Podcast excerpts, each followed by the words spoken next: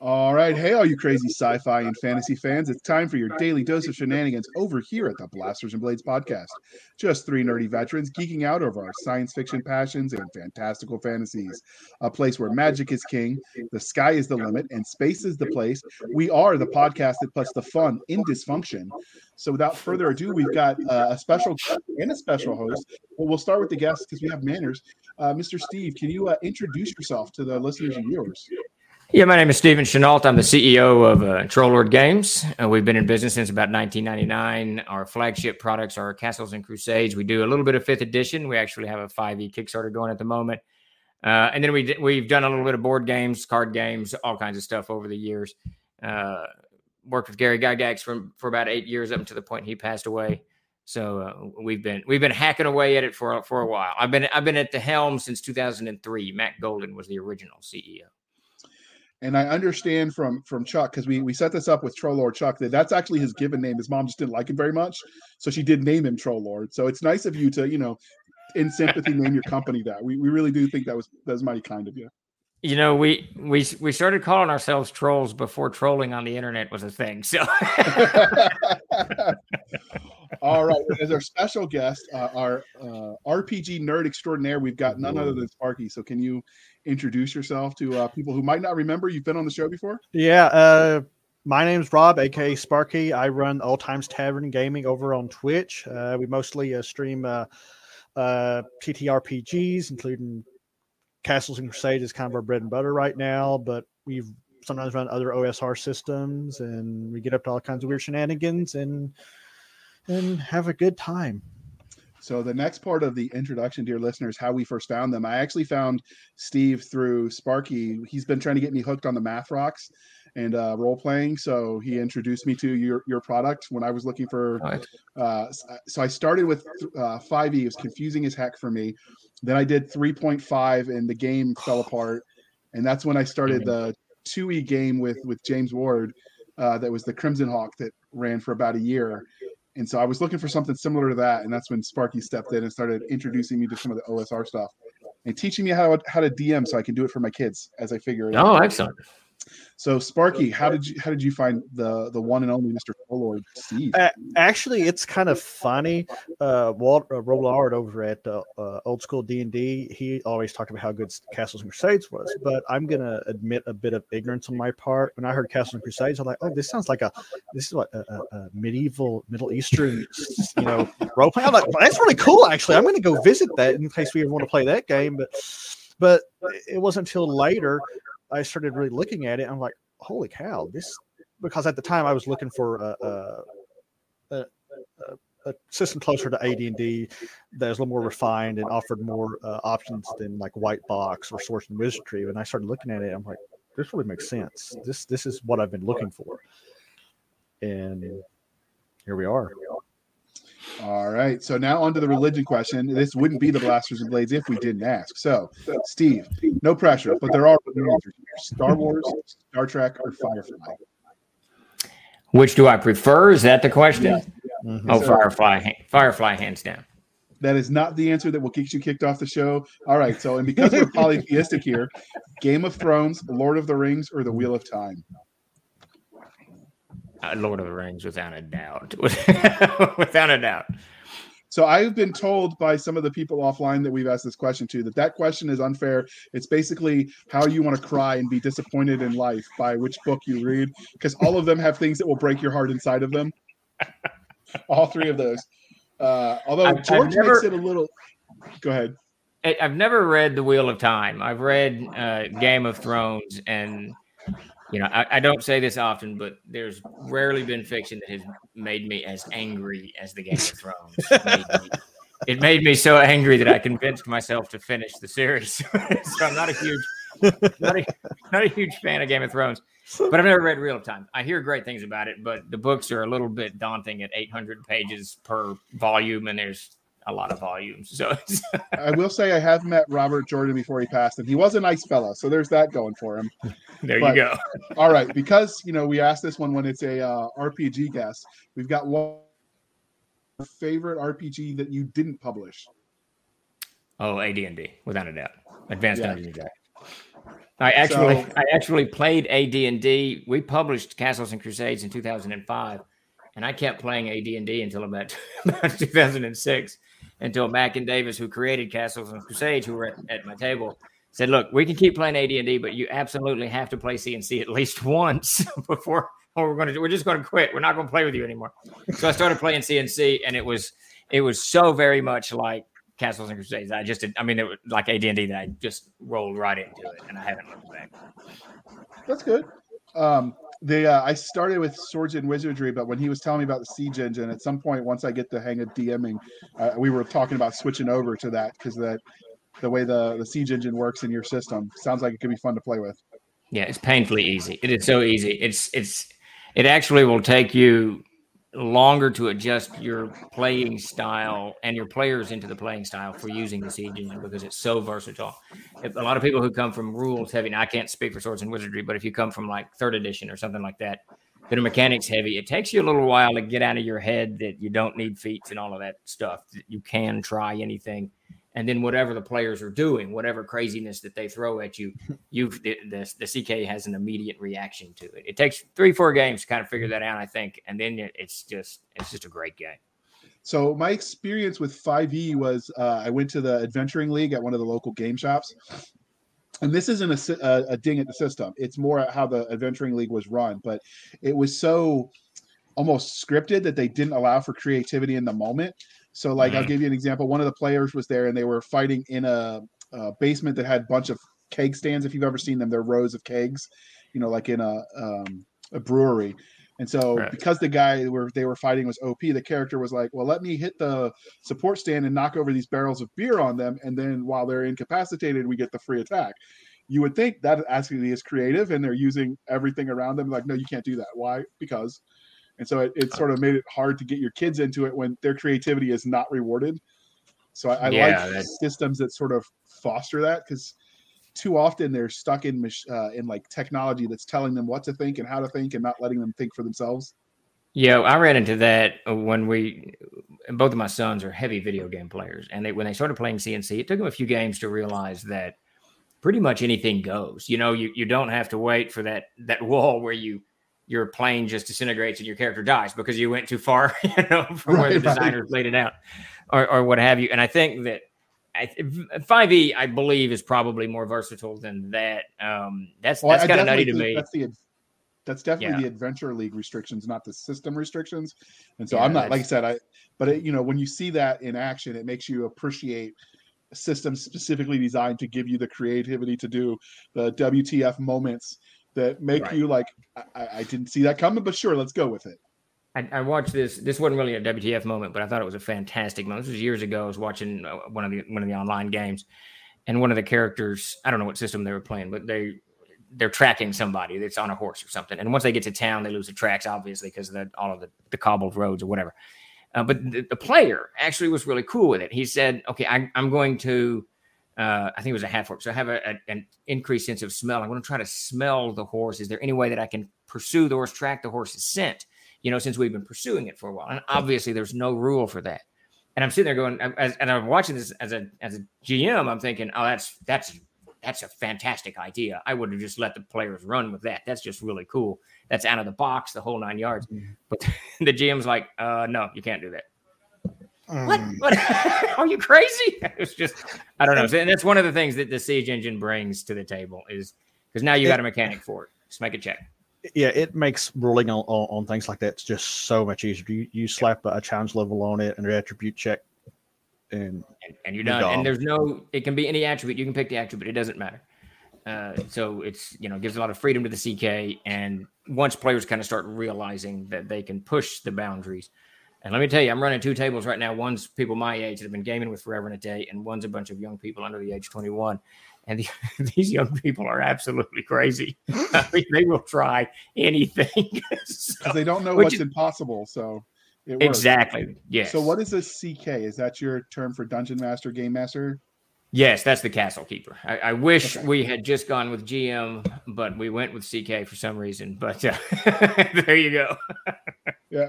All right. So before we dive too deeply into the games, because we are the Blasters and Blades podcast, we love both the fantastical and the scientific. So what was your first love? Sci-fi or fantasy? Oh, fantasy. I don't know. Where does Tarzan fall in that? Fantasy was definitely of the two. I was an early Tarzan, Edgar Rice Burroughs reader back in the 70s, but that led me right into Lynn Carter and stuff like that. I've heard compelling arguments for both Conan and Edgar Rice Burroughs being both fantasy and sci-fi. And that was back before they got so hung up on those titles where it was just generically speculative fiction. So I will just say yes, and we'll go. I like it. That works. When in doubt. So, but yeah, fantasy. I actually didn't start reading a lot of sci-fi probably until the late 80s, early 90s, because I had read so much fantasy. I just needed something different. But fantasy, definitely. And back then, when most of your reading was libraries, you know, sometimes you clear out the library where you've literally read everything in the genre, and it's just time to branch out. Yep. You needed something to read. So, but I'm old enough that I also remember looking up books in the Dewey Decimal System before the computers were up. I remember that too. Yep. I purged it from my memory now that I don't have to use it anymore. So what was your first memory of engaging in speculative fiction? Was it the Conan, or was there something before it?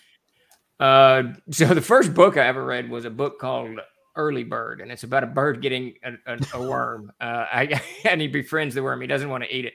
I remember that book, but probably the first speculative fiction I read was Call of the Wild.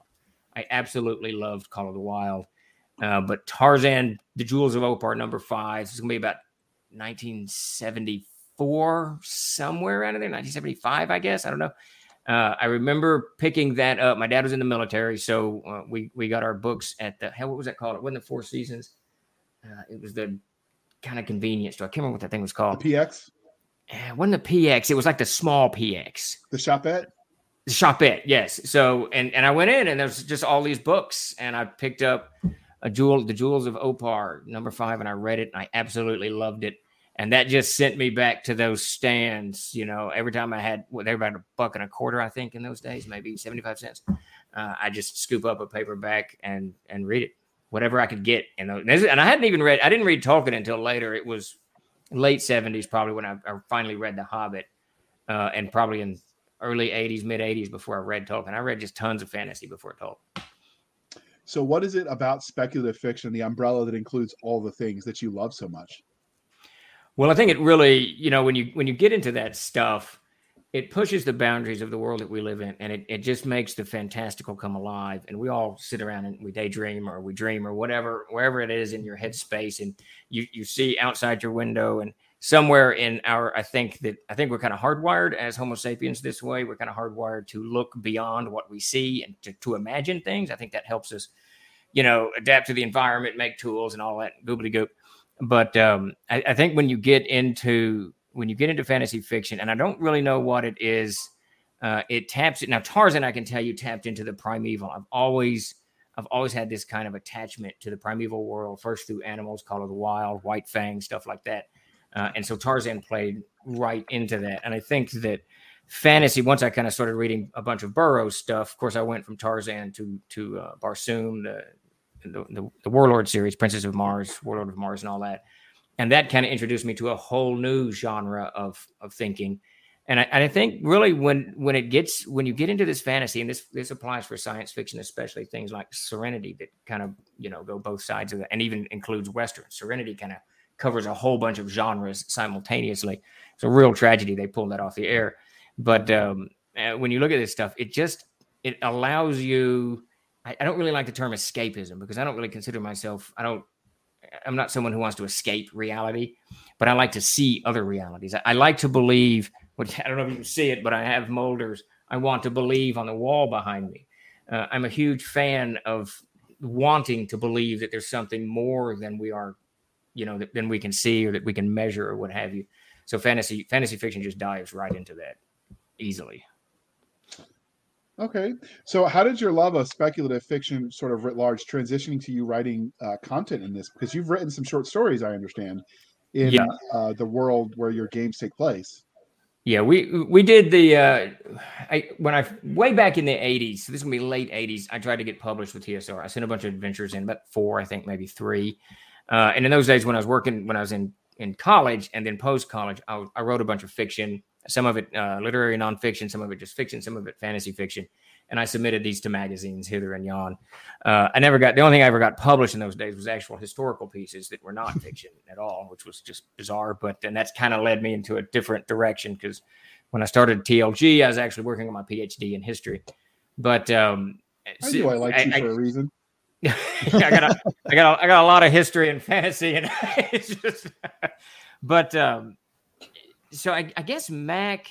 I had shelved all of that when I was working on my PhD. You know, that takes, you got to do all this other work for that mess. And I kind of shelved it all. And then Mac Golden, a very, very good friend of mine, still we're very, very close. He's the guy who co-created the Siege Engine with Davis.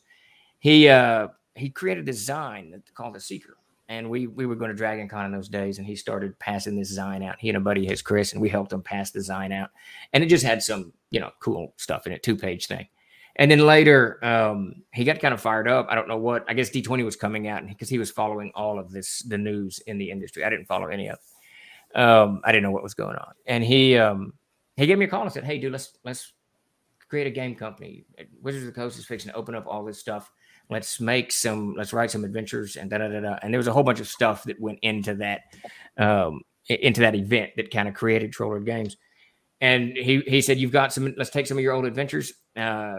He really liked them. He edited them for me before I submitted them to get published. And let's take those adventures and kind of clean them up and put them out ourselves and go to Gen Con and see what we can do. He was just starting into his legal career, and I was, had just started in PhD, so it was a perfect time to poke in this direction. And then I started. Then Davis got involved, so we had 3. And this is really what kind of tipped it for me. Davis created one, Matt created one, and I created one. That's so 3 adventures. But the printer, a Canadian printer called Printy Print and Litho, told us if we did 4 books, then they would give us a huge discount. Basically we could get 4 for the price of 3. And Mac was like, "Steve, can you write up your world of Erd? Why don't you take all of these notes that you've been creating for Erd and make a world out of it? And let's do a short thing like the old Greyhawk folio and print it." And I said, "All right, I'll do that." So I wrote that. And that kind of really, that's the first time that I took all of these mountains of notes that I had on this world that we had been playing in forever. It was Greyhawk, and then it evolved into my own world. And I put it into a 24-page, I should probably have that. Oh, yeah, I did. A 24-page book called The After Winter Dark Fantasy Campaign Setting. And that became my 4th book. And that really kind of launched me in this direction. It sold very, very well, continued to sell. And then I wrote the Codex of Erde after that. And that just kind of unleashed it for me, which was kind of, and then the fiction, of course, once Erde has been around now since 2000, that's when we first released it. And it's got a decent fan base. I mean, we get a lot of requests for fiction. So I started kind of rolling fiction out in the last couple of years. I think the hallmark of a good IP is whenever whatever format it comes, people want more and they want it to branch out into other mediums. So you play it as a game, man, I'd love to read those novels, or I'd love to see that movie or play that video game. Like, that's a sign that you hook people in your world, and that's a good thing. Yeah, it's very flattering that people have really gotten into the world of Erde and enjoyed it. Obviously the history, my history background, working my PhD, all that crap, fed right into the world. And when you read the Codex of Erde, it's less, it's mythological, but it's kind of written, from a historical point of view. You know what I mean? Not so much mythological tales as it is history. That first part of the Codex can be kind of dense to talk to. It was great, but it was quite a read. Yeah. So we gave you the question in advance, but sometimes we like to add hoc aid. So you mentioned you got your start writing adventures and just, submitting them cold to TSR back in the day. So do you pay that forward and take submissions? If any of your Uber fans were like, "Man, this is a lot of fun. Let me write something for this system," and send it in. Do you take those kind of submissions? Absolutely. It's pretty simple. There's something on the website, somewhere on the website. It'll have how to submit, and you just, all you have to do is introductory letter, what you want to write, what you're thinking about. And if it's an adventure, kind of map it out for us. And then 3 pages of content so that we know that you can write, that it's not, it's a decent write. That's fair. So many creative types will let their own real life experiences influence the stories they tell. So are there any formidable moments that you think shape the way you produce content? I think probably the largest impact, the two largest impacts, is my interaction with people. I've had a lot of jobs over the years. A whole lot of jobs. I think my record was 24 jobs in one summer. It was absolutely ludicrous. Because you kept getting fired because you were having fun, or no? I would just quit. It was I would go get a job. I'm bored. I'm moving on. Yeah, I remember once I worked at Red Lobster. I was a junior cook. I got hired to be a junior cook at Red Lobster, and man, the head chef guy was just screaming at me constantly, like all Friday night and all Saturday night. And suddenly I was like, to hell with this. I'm not going in. And he called. I remember I was in the bathtub when he called, and I answered. And he said, "Hey, your shift has begun." I said, "Nah, I'm quitting." "Why are you quitting?" "My feet hurt. I don't know. Whatever." "What, pick one. I don't care." Whatever. And that ended when I joined the Army. But yes, so when I was having that number of jobs and that different type of jobs, I was a photographer for a little while. I did a dead collection for a while. I mean, it's just all kinds of goofy crap. I managed Amazios. It's just whatever. Whoever would hire me, I would go do it. But you meet a lot of interesting people, right? I mean, there's so many. Everyone out there has their own story and their own background and their own interactions and their own experiences. And you don't get that in just kind of an everyday, even with friendships, sometimes you don't get it. But when you're really strangers thrown together just for a little while, there's sometimes these quirks come out. You can see, I don't know. It's very interesting. So I've always enjoyed people watching and kind of learning a little bit about people. So when you're in my games or the stuff that I write, NPCs play an absolutely gigantic role as they do in the stuff like that when I'm writing content for it. And then the second thing is weather. I follow this Ferdinand Braudel school of history that begins with terrain, language, and so forth and so on. So the environment within which people live shapes the way you communicate, which shapes the way you think, which shapes the way your cultures develop, and all of that stuff. So I'm very aware of when I'm writing. I'm very aware of if there's a ridgeline here that this tribal group's going to be impacted by that ridgeline itself. So probably terrain and weather is the next thing that kind of rolls into it. So the if then this then what cycle that sometimes people shortcut and skip, and then it shows. So you mentioned that you were in the Army already. So we ask all of the veterans this, but how do you feel like your time in uniform affects the way you tell stories through your games? Well, definitely my time in the Army had a huge impact on me. I joined up. I remember, again, a lot of my life's moments occur in the bathtub. I enjoy a good bath. So I was laying in the bathtub. We had just begun sending troops, first Gulf War, sending troops over there. Saddam was still in Kuwait. I'm looking at the paper, and I don't know what job I was working at the time. God knows what. It was during that summer, and there's these guys in the 82nd Airborne Division that are deploying, and I'm like, what am I doing? So I folded the paper up, got out, drove down to the recruiting station, and joined the Army. That's what I did that afternoon. So, but then the Gulf War ended before I got out of training, so I ended up going to Hawaii, and I spent 2.5 years, the rest of my, my 3 years in, I spent in Hawaii at Schofield Barracks. And it was, I don't know, it was a great time. I absolutely loved it. The people you meet, talking about characters that you meet, the Army's absolutely filled with characters. I mean, it was just really cool. But I think that the way that impacted my studies and when I was in school too, is the ways armies actually logistics, how important logistics is and important supply is. And again, how much terrain factors into, I think I was talking about on my stream today, how insanely difficult it is to actually cross a river. And so things when I was in the Army, all of that was brought home, in force. So that from that experience was what really kind of relates over and into my writing. So normally we ask if you draw on people you serve with in the military when you create, like when you write characters in your novels, but you almost leave so much of character generation up to the individual players because you're creating the template for them to play. But do you ever let them the personalities of the people you knew factor into some of the maybe the pre-generated stuff or the NPCs or any of that stuff? I probably did in the early days. I don't do that too often. I'll take quirks and like there was the first, when I first got assigned to 125th Transportation, whatever, headquarters unit, whatever, there in Hawaii, the guy that was put in charge of me, cannot remember his name. He was an E4, and he went down to show me how to, PMCS. Is that the right word? Man, yep, it's been way too long. Yeah, the truck, and he gets on the little rolling cart thing, and he goes under the deuce and a half, and I'm standing there, and he's talking for a minute, and he goes quiet as he's doing whatever he's doing, and so his boots are sticking out and straight up, and after like a minute of him being quiet, the boots just kind of go to the side real slow. And I thought, what? And I looked under it, and he's sound asleep. I thought, no, look, I've used that maneuver myself. Yeah, it was awesome.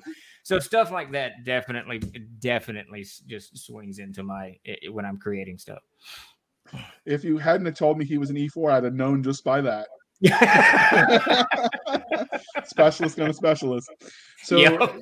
Does your time in uniform affect the way you engage with content as a reader? You hit it a little bit when you said you began to appreciate just what was involved in crossing certain terrain features, but does it otherwise affect the way you engage with content? What do you mean?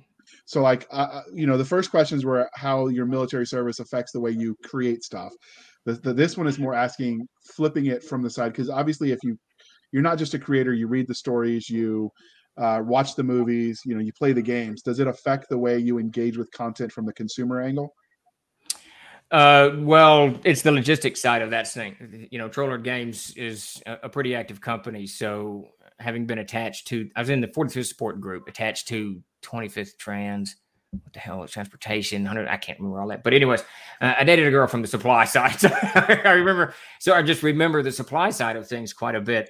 And I think that definitely has played into the way I organize, how we order, all of this, keeping, because man, with the print shop, we've got paper, glue, spare parts for all three pieces of equipment, the cutter and the binder, everything. So keeping stuff supplied, especially in today's current, definitely I picked up in the service definitely plays into the way. And I organize my space.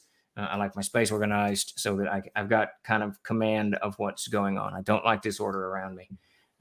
Things get, and I definitely learned this, or it was reinforced in the Army. Things get out of hand very quickly, even if you don't do anything. So it's best to try to control it in the beginning if you possibly can. So do they ever, like your employees ever mess with you and like just move your stuff around just to see your head flip a gasket? No, it pretty much irritates me.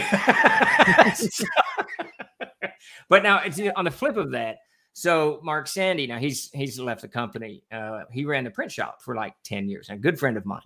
But I didn't get into Mark's space. Mark produced what he was supposed to produce, on time. He did a fantastic job. He just got burned out, printing and binding and manufacturing books. But I could not stand going into that print shop. There was crap everywhere. He wouldn't throw anything away. Scrap of, and there's a lot of scrap, so he wouldn't throw that stuff away. There was just pile. I might be able to use that on something. No, you won't. But I'm not going to throw it away. So they don't really mess with my space. And Chuck does a little bit. Now Chuck messes with me a little bit, but and Mark, I just didn't mess with Mark. So we found this nice equilibrium. When he did leave the company, though, I went out there and cleaned house. I just threw so much stuff away. Recycled, of course. Yes. Well, yeah, it's paper, so it's easy to recycle. You throw it in and haul it off. Well, since this is sort of a unique interview for the podcast, and since we're interviewing the creator of a small indie game company, can you tell us exactly and tell our viewers what Troll Lord Games publishes? So our primary product is Castles and Crusades. Castles and Crusades is a fantasy role-playing game powered by what we call the Siege Engine, and that's an attribute check system that's extraordinarily simple to use and learn, and it powers all of the flagship products, and that includes the Player's Handbook, the Castle Keeper's Guide, the Monsters and Treasure. It includes a whole series of hardback books on world mythos, Codex Slavorum, Codex Celtarum. What are the other ones? There's Classicum. There's a whole bunch of them. There's 6 or 7 of them.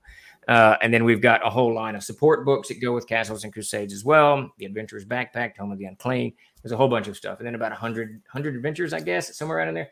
Secondly, we publish Amazing Adventures, which uses the Siege Engine as well. And that's a modern multi-genre game. So anything else that's not fantasy falls into the Amazing Adventures. It has a Star Siege component, a horror component, you know, all this other stuff that goes with that.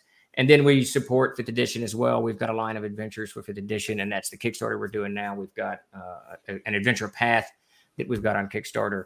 And then beyond that, we do fiction and a variety of smaller things, support books, stuff like that. So for those listening who are just from the nerdy reading side, and we love you too, but the 5e he's referring to is 5e Dungeons and Dragons. So when you hear 5e, he's shorthanding that. So... And if you're into reading the fantasy, it can be fun to play the characters yourself. So give gaming a try.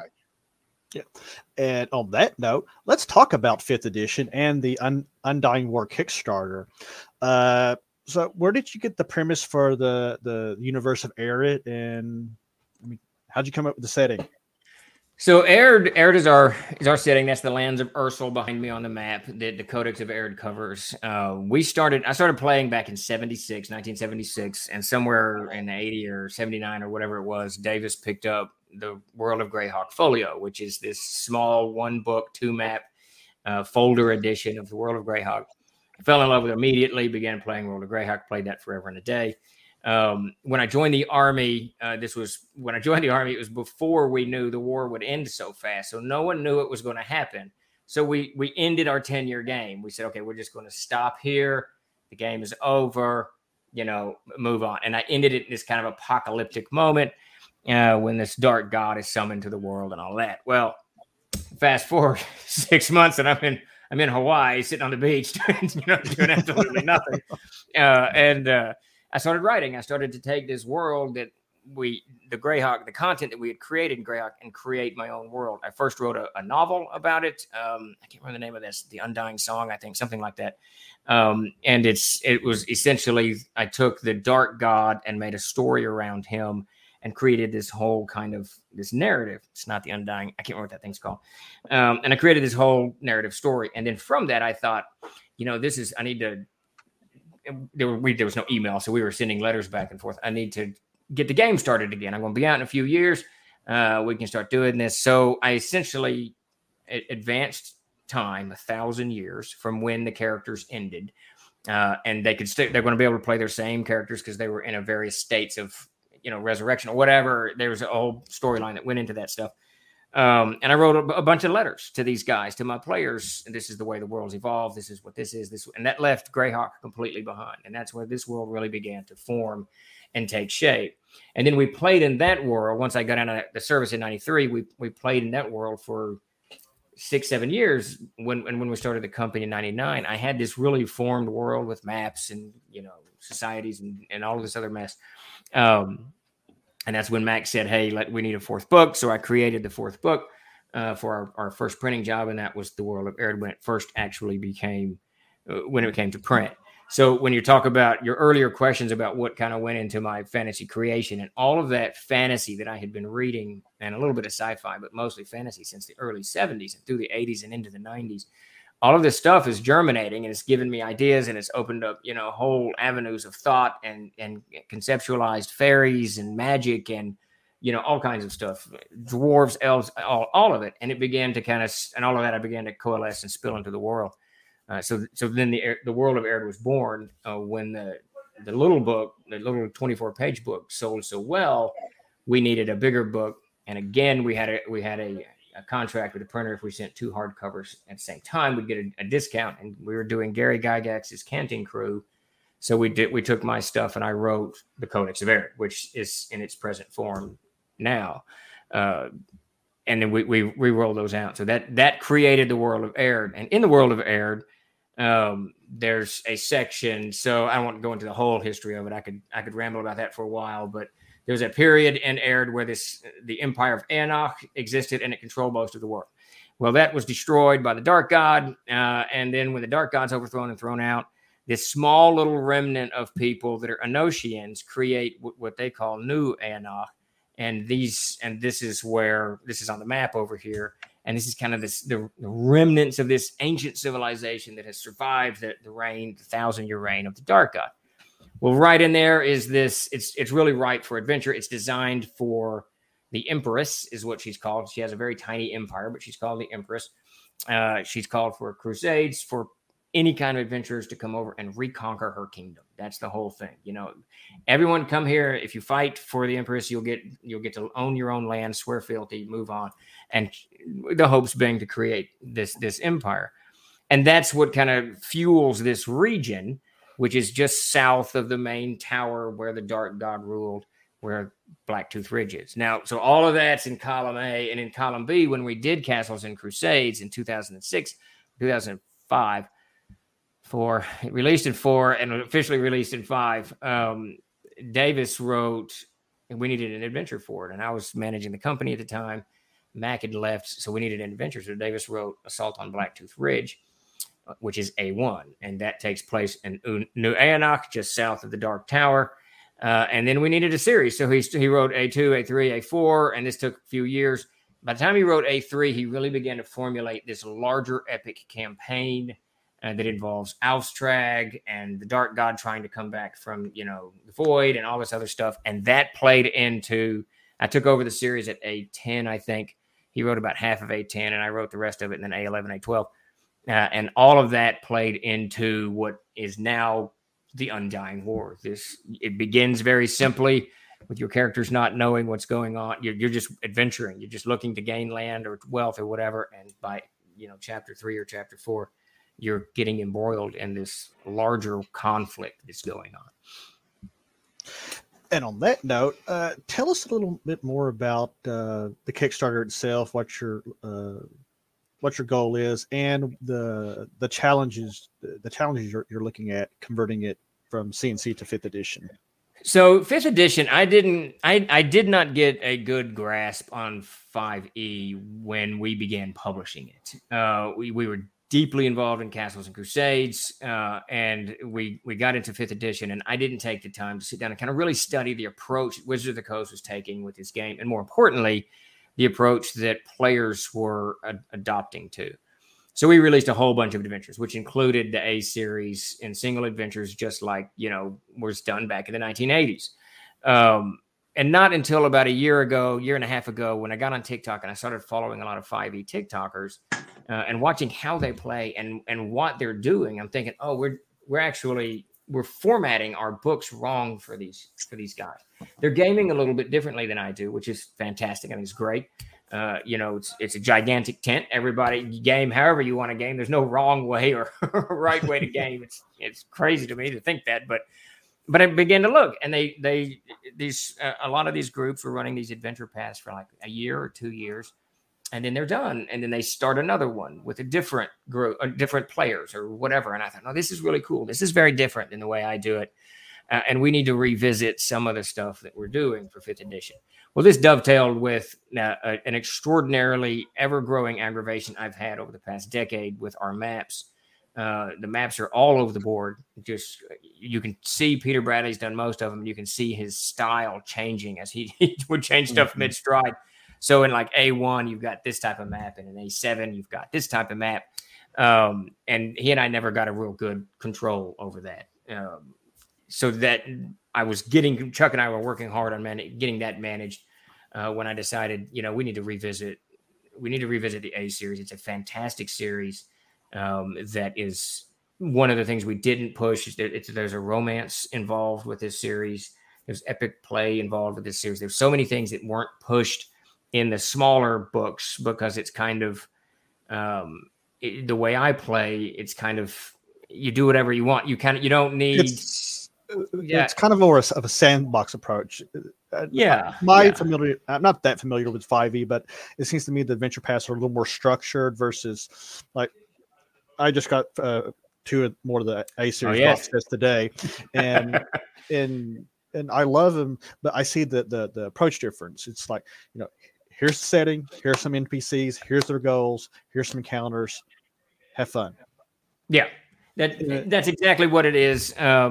And I'm not in any way criticizing. I think it's great. I have played many sandbox and many what do they when they structured very structured adventures. So either way, it's cool. And I have to tell you, I'm running a game now. I've been running it since 2006, and they've just made it to 15th level. And this is 10 years or whatever, 14. It's ridiculous. We need to play some different characters. I'm kind of in that position too. Yeah. So in a way, the adventure paths are kind of cool. You play it, you're done, do another one, so I really like the concept of it, but the way the A series was presented originally in 5e and even in CNC, it's not built this way at all. It's really built for the sandbox approach. You're going to take it, run with it, and kind of weave your own thematic stuff into it and so forth and so on. So what I'm going to do, I've already begun in the Undying War, which is A0 through A12. I'm going to go in and structure it. I'm going to lay out the actual adventure path, with Coburg, the romance, the Vessel of Souls, the Lady of Garoon, all of that stuff, so that the DM can actually see, this is the arc that we're doing here. Now, what they do with it is, go. But that's the real plan there. And then bring in new maps, a whole new art, the whole thing. So speaking of art, before we do that, I am going to show the cover art for this.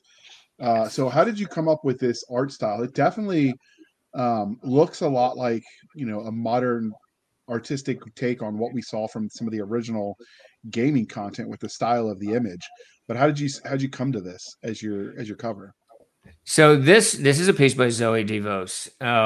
And when I work with Zoe, it is it's just a pure pleasure. Now, I what I do with all the artists is three main artists that we work with and a few ancillary, but it's Jason Walton, Peter Bradley, and Zoe DeVos. And I'm pretty open. I'll just say I need a knight on a staircase. I need a battle scene or whatever. And I let them go. I have so rarely, it's got to be less than 5 or 6 images that I have rejected and said, I need something different. Because I found when you let an artist go, like in this case, Zoe, when you let them go, their imagination is every bit as vibrant as ours. And if you don't restrict it, in my experience, you tend to get something a little bit freer, a little bit more epic. And when Zoe sent me this piece over, I was like, oh my God, this is absolutely beautiful. It's got this understated realism in it I just feel like when I'm looking at Zoe's art, it's like almost like not a photograph, but it's something real that I'm a part of. It's not just fantasy art. So this became the cover for the Undying War. I had commissioned it from Zoe for something else. I can't remember what. But that project fell through, so it had been sitting in my unused covers folder for a while. And then when I started formulating the idea of the adventure path, I was thinking, oh my God, I gotta get Zoe's piece out because this is absolutely perfect for it. And then Zoe's the one that is doing the whole book, all of the art. Jason will be doing some of it, but Zoe's hand's going to be on all the art throughout the book. All right, and so before we dive too deeply into the Kickstarter and the Undying War, we're going to take a moment and shamelessly shill for the man. Through murder, through treachery, he rose. You trusted him. All wished his demise. Reckless and cruel, loved through hate. Coburg the Undying, High Lord of Ulfstra. He longed for more, for power, for love. But she was gone, taken from him.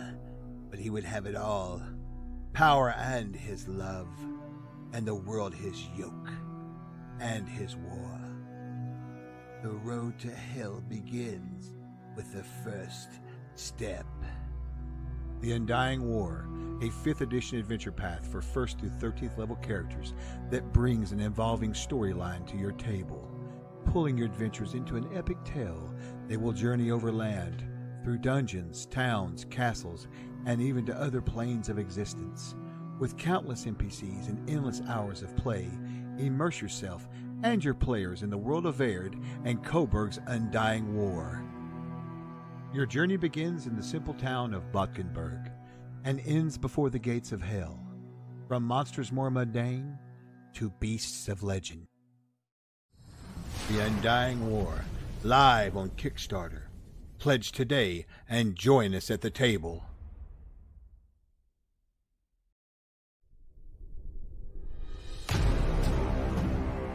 Troll Lord Games, join the fray. Chuck did a good job with that video. He did. Chuck's got a beautiful voice, and he did a fantastic job with that video. I like the ending where you got the rock coming down. That was kind of nice. I love that part. I absolutely love that part. You could have almost cut right before that when he said, join the fray. You could have cut it there. Yeah. And I thought about it, but I'm like, no, that rock is just too cool. I know I'm a nerd, but I had to leave it. You're a rock nerd, JR. It's geology, man. Geology rocks. So, that's right. Oh, God. Remind me to deduct 500 XP if you ever play with me again. Yeah, yeah.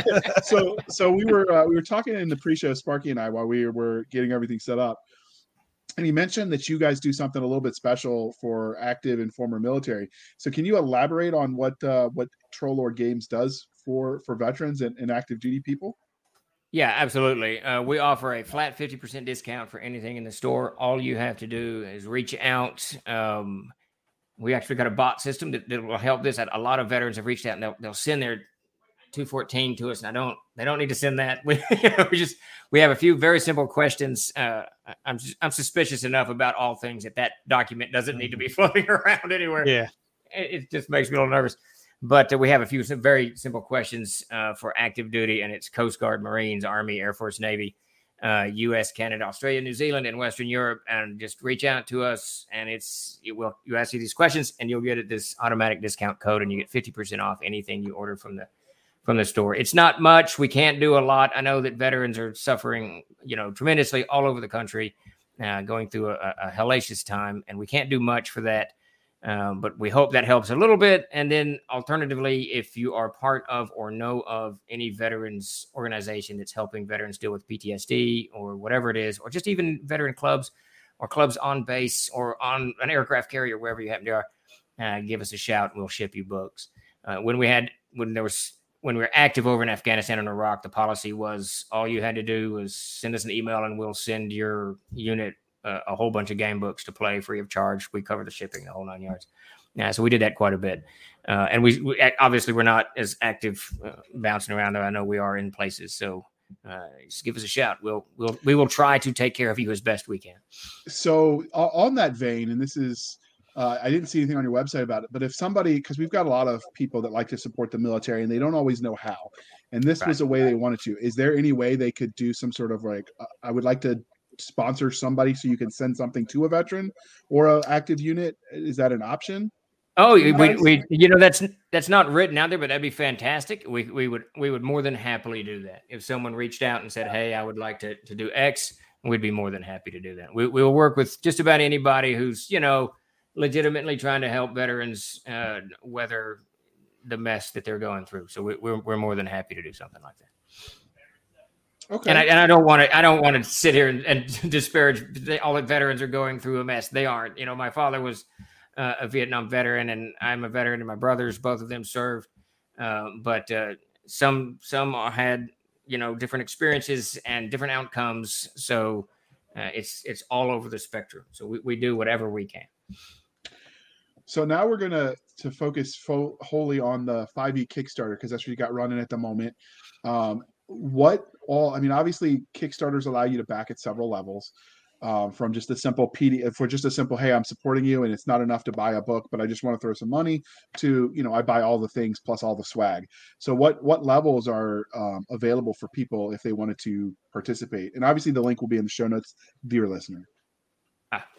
So the easiest level is the digital level where you just get a digital copy of the book. I think that's $19 or $15. The book itself will be about 350 pages, full color. Give or take with this slew of maps. If you've already purchased this stuff and you don't want the new stuff, there's a map level that you can just buy the maps. And then I think that's where Sparky is. Yeah. Actually, I kicked in for the 5e one because I want to see the art and what you've done with it. So, I supported this. Thank you. But that art's amazing. I got it. Zoe's just knocking it through the park. Jason too. And from there we go to just the book and the PDF, and I think that one's $60 for the two of them. The book will retail at $59.99, so that's essentially you're getting the PDF for free. at that level. And then the $99 level has all of that, plus a lot of content from this world map you see on the back behind. So the adventure path itself takes you from the Droonberry River up to the Frusan River to Botkenburg, and then across the Blighted Screed and up the Imperial Highway through the swamp to Grafica. Down the, it's a long journey, a long journey, and there's lots of terrain features along the way. So the $99 level comes with two more books that cover all of these terrain features with adventure hooks and all kinds of stuff in case your characters wander off the path, you know, and do whatever players are always doing. It's everybody's game. Yeah. My controlled by cucumbers, for example. Exactly. Yeah. As you do. As happens occasionally.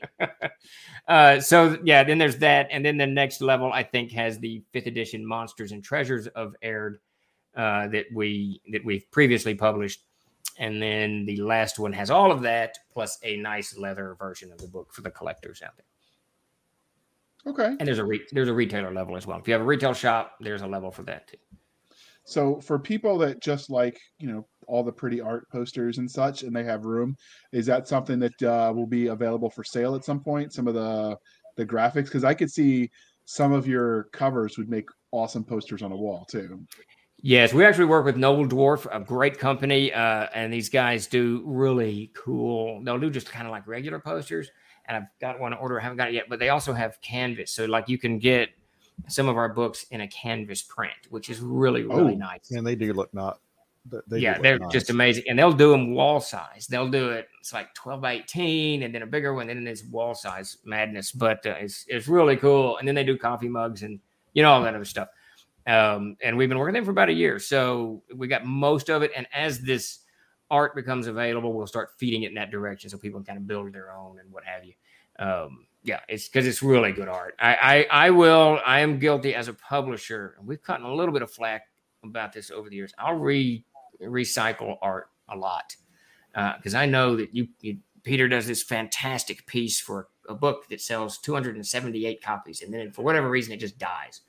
Well, that piece of art doesn't need to die. I pull it, put it in another book, and people can enjoy it there as well.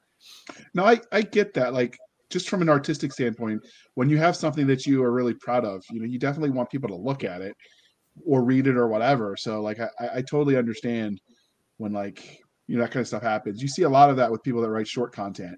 Like, they might write something for an anthology, and the anthology might flop, but they were like, man, I really love my story. I want people to read it. Like, that's the same principle. So I definitely get it.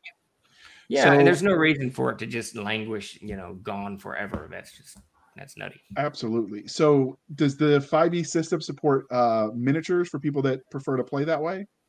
Yes. And we're actually working on a VTT pledge level stretch reward on this one.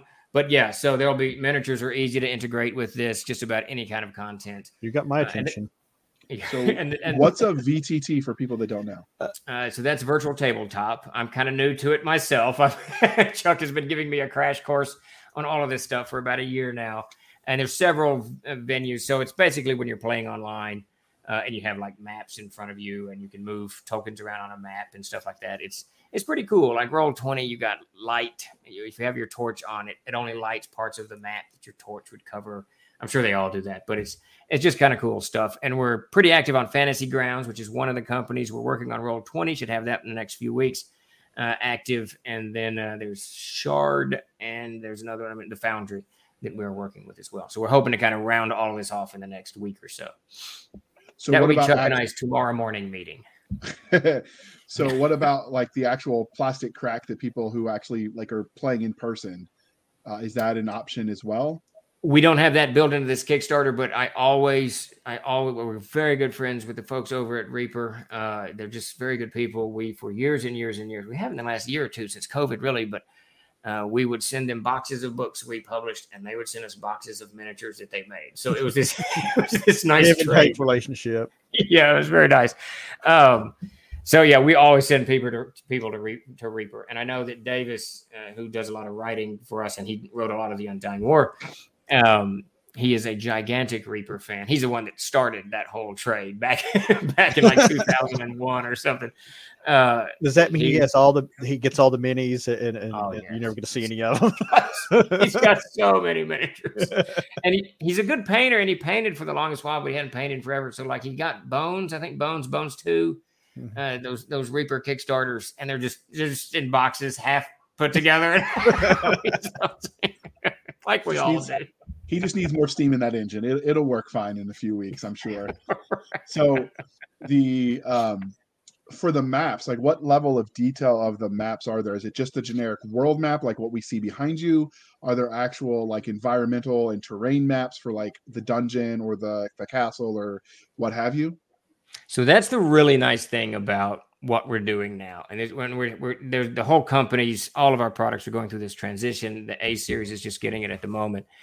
We used to do just kind of the generic, here's your room, like the maps from the AD&D days. Here's your room, here's the tunnel, here's the hallway, what have you.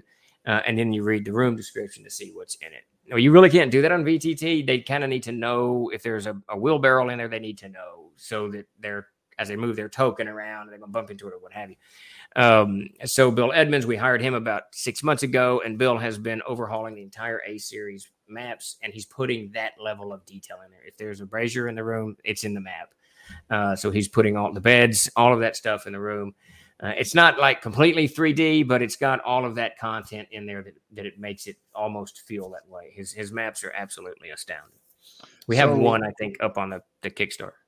Yeah, I saw that. That's why I asked, because I thought it'd be nice to talk about. So with the virtual tabletops, with the VTTs, if you have the brazier or the sconce or whatever that would emit light, does that factor that in as far as what portions of the rooms are revealed? I'm going to guess yes, but I don't know. You use a lot of those. I use Foundry. In my case, I will have to manually enter the light source, but it's not a big deal. I know now it might be different for Fantasy Grounds and some others, because some of them, I know some of the maps can be done where that stuff is automatically factored in, and it's literally plug and play. But knowing where the actual light source are supposed to be on the map is very helpful, because when you're sitting there setting the maps up, you don't have to go and like, okay, where's a logical place for a torch? Where's a logical? You're just like, okay, I see a picture of a lantern there. I'm slapping a 20-foot radius or whatever on it and calling it good. So one of the things I noticed about a lot of the game content out there is someone who was looking. So I came to this crazy thing. My son had been into a medical facility getting treatment for one of his health issues, and one of the staff had started playing with him, and it was just a made-up game ad hoc. Like I imagine most of the first games were. Like it was a mesh of everything you could think of, from submachine guns to wizards with swords, right? And so he came back to me and he said, "Daddy, I like this. I really want to do this." And so I started looking around, and there's a lot of people that want to play, not a lot of people that want a dungeon master. So that's the first general barrier to entry, right? And so I'm like, well, I'll just learn to dungeon master so I can do it with the kids and bonding, whatever. And it's therapists will tell you it's really good for kids on the spectrum. It helps them learn to be empathetic and sympathetic to other people. It actually is a whole reign of thought that uses these as social stories and therapy. And so I was like, I'll just learn to do it myself. So I started reading a lot of these manuals, and I noticed they're written on the assumption that you already know what the heck you're doing. Yes. And I ran into that a lot, just like cookbooks when you're starting to learn to cook. Like all of them assume like, all this lingo, right? Like you're coming in with this base of knowledge, right? And not many of them are set up for, like, I literally just decided this sounds cool. Let me try. So are your books with Troll Lord Games, and more specifically like this 5e Kickstarter, The Undying War, are they sort of set up where they're friendly for a new player that wants to dive in, and this would be their first foray into tabletops? They are, but probably not nearly as enough as they need to be. So if you get in the player's handbook, the last part of the player's handbook is kind of a how-to section. It talks about styles of play, how to get started, gives you an example of play and stuff like that. But I really do think, I've played this game forever, and just a perfect story of how I got started is exactly what you're talking about, because when we first got exposed to Dungeons & Dragons, it's going to be like 1975 or 6, somewhere around in there. My dad was in the service, and one of his soldiers was going on a hardship tour to Korea. So we had to get rid of everything. And he had these 5 or 6 or whatever it is, little brown books, D&D books that he had to get rid of. And he gave them to my mother. Now, I remember this exchange. I was in the parking lot when it happened. And she gave them, she went on to give these books to Davis as a Christmas or birthday gift. I can't remember which one. Because Davis and I did a whole lot of wargaming. We played a lot of Avalon Hill games in those days. I was like 10 when I was doing all that, 10 or 9 or whatever. And so I asked Davis not long ago, I said, I don't actually remember. I thought we started in 76 or 77. I don't really remember when we started. When did this happen? He goes, well, Mom gave me the books in 75 or whatever year it was. And I looked at them and I had no idea what any of this meant. So I put them in the closet and there they sit for 6 months. and I think he had read something in either Epic or Heavy Metal or Dragon magazine, something, I don't know, somewhere in the, in that space of time. He read something, or maybe he pulled it out and thought about it and began to study it. And then he rolled up a bunch of characters and gave me these 6 characters and said, name these guys. And the first one I named was Tarzan. And then we started playing. So the barrier is pretty, I think it's not intuitive. Let's put it that way. I don't think it's that intuitive. I have to wonder if it's like a game designer, if it, game designers usually they're going to have all this experience, years and years of running games, and I would imagine it's kind of difficult to get back on the level of making it understandable for new, because my God, that's like 20, 30 years ago or longer for some people. It's kind of like in the early days of computing, we had these thick manuals that told you how to run early Windows and DOS, and it was just over the heads of most people. That's why right. Books for Dummies was a multi-million-dollar industry for 20 years until the internet, came along. And that's something I always think about when, if I'm trying to teach someone to play, I'm like, okay, where was I at this point? Granted, right. It wasn't that long ago for me. My experience is pretty short, but still, it's hard to. I would think it's kind of hard to put yourself back in those positions. It's hard, and because I didn't start, Davis started running the game. When I started running the game in 81 or 80 or whatever the hell that was, I knew how to do it because I've been playing under him for 4 years. So for me, it was an easy transition. Much like my army career, it was just kind of easy. It worked out for me. Well, you've had all these other jobs, so I mean, you have a little bit of here and there, and it'll all work out. But one of the most recently, I would say, in the last year, the question I get asked the most on my Twitch streams or in emails or wherever is, how do you start world building? Which is essentially, how do you start to run a game? That's essentially what that question is, and I think that young players today they actually have it tougher than we did. We kind of were going at it back in the 70s. We come and go, we didn't know what. There's no doing it wrong because it's just you and your buddies, right? No one's going to tell you that's how you don't. You whatever. There wasn't any preconceived notions about all. There were no stuff. Games lawyers, is what he's saying. Yeah, there's no or law lawyers or other things that we do not want, subjects we don't want to get into. There's none of it, and you're just playing with your friends, and so there's no one's going to write you a letter from another state saying you're doing that wrong. But now with YouTube and I guess Twitch, wherever everybody's gaming, and they call it the Mercer effect or whatever. How can I game that much? And then you've got, how can I run a game as well as these professionals or whatever you want to call them? And then on the flip of that, the world building stuff is crazy because I've read, half a dozen articles, blog posts by people that quit the game or are very frustrated and want to quit because they can't get their worlds formed and working and all of that stuff. And I'm reading this stuff going, this isn't really about world building. That's a side effect. World building is great, and you're going to accidentally world build, no matter what you do, because it's just the nature of as you build a game around it. And so you really don't need to worry about all of that. So the question I get when people ask, how do you begin building your world? How do you begin? And it's the same thing. Beginning the world, beginning the game is the same thing. And it's just keep it simple. And I try to explain to people, keep it so very, very simple. And I got a whole kind of lecture now that I do. But you're right, Sparky, because it's hard to kind of take a step back and go, okay, they don't know to begin the story, that they're not only are they crafting the story, but they're crafting the story with other people, but they're also adjudicating. They got it. They don't, it's not intuitive. It's just, I don't think it's intuitive. So I think that to answer your question, JR, I think it's in there in the player's handbook, and I think it's decent, but I probably need to sit down and write just a a pamphlet, you know, 18 pages, 20 pages of just some tips. So something like you might get in the rules light version, which for those who don't know, it's like the preview of the game. It's enough that you could sit down and play for a level or two, but you're gonna need to purchase it to get more. Generally, it's like a free sample to get you, you know, an idea of what's out there. But it's that pamphlet approach to explain games. I found those really helpful when I was getting started. And I'll say this: your GM tricks of the trade. I mean, whether it's the Patreon list or just the stream you do every week, that has been immensely helpful to solving some real perplexing questions and problems. And, oh, I'm glad because it's one of those things. I mean, you could write a book on that whole subject easily. Well, we are eventually going to take all because it's 520. It's a lot. Yeah, I've been reading like 20 or 30 of them a week or something, and it's a lot, and it's. I think we've got them all in the database, and I think it's like $1 on the Patreon, you get access to all of them.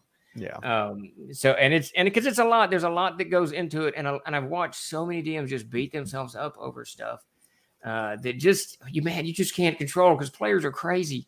They're just they're just crazy, and it's which is good though. Every table is different. Like you never know. Yes. Like I figured I played with James Ward at that Crimson Hawk that we mentioned in the beginning, and he was DM for a while, and then Walt took over. Walt Rollard DM'd, and then James played. And so I'm like, okay, I've played some games. I know exactly how these players are going to react. And so you set these situations up and you give them the perfect hook. Like, yeah, that's cool and all, but I'm going over here in the left field. And I'm like, crap, I didn't prepare anything over there. And so it's one of those things where like, not just every system is going to be different. Every setting is going to affect it differently. And then every group at the table. Swapping one person out for like one session a week, there's completely changes the dynamic. And you can't judge. I remember probably one of the most shocked. I was running a game for kids. They're all under like 10 or 11 or something. There's 6 or 7, 8 of them. I don't know. And we're all having a blast, but they're traveling and they've got rations, and I'm keeping track of how much food they eat. And this goobly goop. Well, they run out of food. And at one point they killed an orc. And I do what? The Donner Party. Well, this is what this young girl who's probably 8 or 9. Oh my gosh! They killed an orc, and I mentioned, they loot the orc or whatever, and I can't remember what I said, but something like, now you guys remember you're out of food, and she goes without missing a beat, I eat the orc. Hey, orcs taste like pork. I guess I don't know. I guess if you're starving, you can eat an orc. I had never thought about it, to be honest with you. Yeah, I saw that coming because we literally just did a session on Monday, and we had them. It was started as a dungeon that was just Easter themed because it started them the week after or the Monday after Easter, and I'm like, we'll clear a dungeon in a session. No, it doesn't work that way. By the way, people pacing is a thing, and so now they've got this dungeon full of rabbits that they're fighting, and the ranger's like, yeah, I don't want to run out of food. We're totally eating this giant rabbit. Yeah. Like, oh, okay. You're eating the Easter Bunny. Thanks. Way to give us nightmares. Yeah. Then I'm in that game, and we ran into these mushroom creatures. I'm like, JR, have you planned for the possibility that one of us decides to eat one of the mushrooms? Yeah, the shrieker. It's in the Swords and Wizardry. I'm like, no, I haven't. Like, okay, I'm not going to be mean to you. Now I'm either going to have a good hallucination, or I'm going to die from poison. So now adding it to the dungeon master, game master, castle keeper is like, what happens if the player eats X? You got to have an answer because now it's going to happen every time you turn around. Right. So speaking of that, I found when I was looking for support as a dungeon master before Sparky actually joined my game to teach me how to do the dungeon master. So he's sort of side-seat driving as a player. Oh, cool. But there are a lot of channels that are popping up with advice for dungeon masters, sort of the professional DM set, but a lot of them are kind of either targeted too specifically at one specific system, or they're so broad that applying the advice becomes difficult.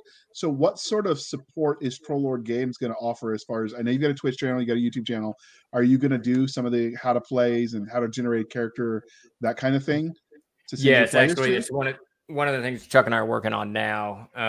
We got to figure the camera angle out, but we're going to try to do very short. I find that I use YouTube all the time. If I don't know how to fix something, piece of plumbing, electric, whatever, I go to YouTube, type it in, and some plumbers out there, thank God, has done a video on how to fix this thing. Amen. Yeah, exactly. But I always skip, the first minute because he's just jabbering about something that's not helping me. I know I shouldn't do that. I always like the video. I try to show my support. Like, share, and subscribe, people. You do the thing. Yeah. Yes, exactly. But so I'm going to try to keep them very short. We're going to do just a very brief how to roll a character, how to pick a name, how to start a game, anything like that, and keep them under like Chuck kind of wants to do a little bit longer. We'll figure this out. He wants them to be about 10 minutes. I'm thinking about 3 or 4. So if you got this, and it's sort of like the GM's tricks of the trade, the early ones they're not orderly, but the latter ones are all kind of subject driven. So it's 5 tricks on how to run an NPC, 5 tricks on this. So you can kind of go and read that kind of body of, work subject that you're concerned about. So what I'd like to do is have this series of videos that are very short. So if you need to know how to do, ideas on how to mess with shrieker mushrooms when your character eats them, whatever it is, it's just like 2 minutes. So you don't have to invest, 30 minutes of listening. Yeah, some of them videos are just so long. They're and we're in the age of TikTok. People, they're and you're like the most progressive guy in the RPG industry because you're on TikTok, and there's a lot of others I think are. Hey, let me tell you what's funny about that. So TikTok's average video is like a minute or something, I guess. Mm-hmm. So I enjoy TikTok. I'll sit there and stroll through TikTok. And if there's a TikTok that's over a minute, I just keep going. Actually, it's your fault that I finally broke down because my girlfriend, she's all over TikTok, always sending me all these videos that I have to look at out of the app. And then you signed up and I'm like, damn it, fine. I'm just going to get the app. It's an entertaining venue. Yeah, it really is. I hate to admit it, but it is. Yeah. It's good when you have absolutely nothing else to do. She's been sending, we're in a shared Discord, Sparky and I, and some of our friends are, and there's a whole sub channel for all the TikTok she finds for us, and some of the stuff like the reading book talk, I guess they call it, where people are finding some of the ways people describe things, and it's like, have they ever looked at insert X that they're describing? It's like, they don't understand how any of that works, but they sure wrote about it. But, so I have noticed that you guys, in addition to the TikTok, which I didn't realize you guys had, and I will add that to the show notes, people, you have a Twitch stream where you run some games. So if there are other people that are running games like Sparky does with his old time taverns that are running your system, is there any way they reach out to you so you can sort of make people aware it's there? They get views, you get content advertising. How does that work for you? Yeah, absolutely. So Chuck heads up all of our organized play and the Twitch streaming. So Chuck Cumbo is who you want to talk to on that. I believe you have to go through Tim. I think on the internet, we need to fix this actually. I think you got to go to product support. We're actually installing a bot system that's going to allow people to ask quick questions and just get email addresses and stuff like that. But yeah, so you want to get a hold of Chuck, and Chuck will get you on our channel or sponsor your channel. He's got a couple of programs that he's built around all of this stuff. He keeps explaining them to me. I don't know mostly what he's talking about. Yeah, but he's told me about grand plans, and I went, okay. Just let me know. But yeah, and if you are running Castles and Crusades, we'll be more than happy to sponsor you with giveaways, prizes, stuff like that. Or if you want to run it on our channel, we're more than happy to entertain that as well. We're really trying to fill up the Twitch channel with just a lot of good content. Tim's working on a poetry reading. Grace has started reading our fiction Thursday nights after my GMTT and Tim's World Anvil. So we're looking for a lot of content. So yeah, absolutely reach out. So speaking of the Twitch channel, that's one of the things that I think it's worth mentioning. So sometimes you watch Twitch and you wonder if you fall off the dark end of the internet. On their Twitch channel, they actually, in addition to having some fun actual plays where you'll see Steve and Chuck and sometimes even Sparky gaming, they do giveaways through their Twitch channel. I actually won the Egypt Codex through cool. Just watching it. And in fact, I just downloaded that yesterday. So that's a cool thing. If you're into, you want to try it before you buy it and you watch in the channel anyway, you might win some free stuff because they're pretty liberal about doing free giveaways and such on their channel. Lots of giveaways.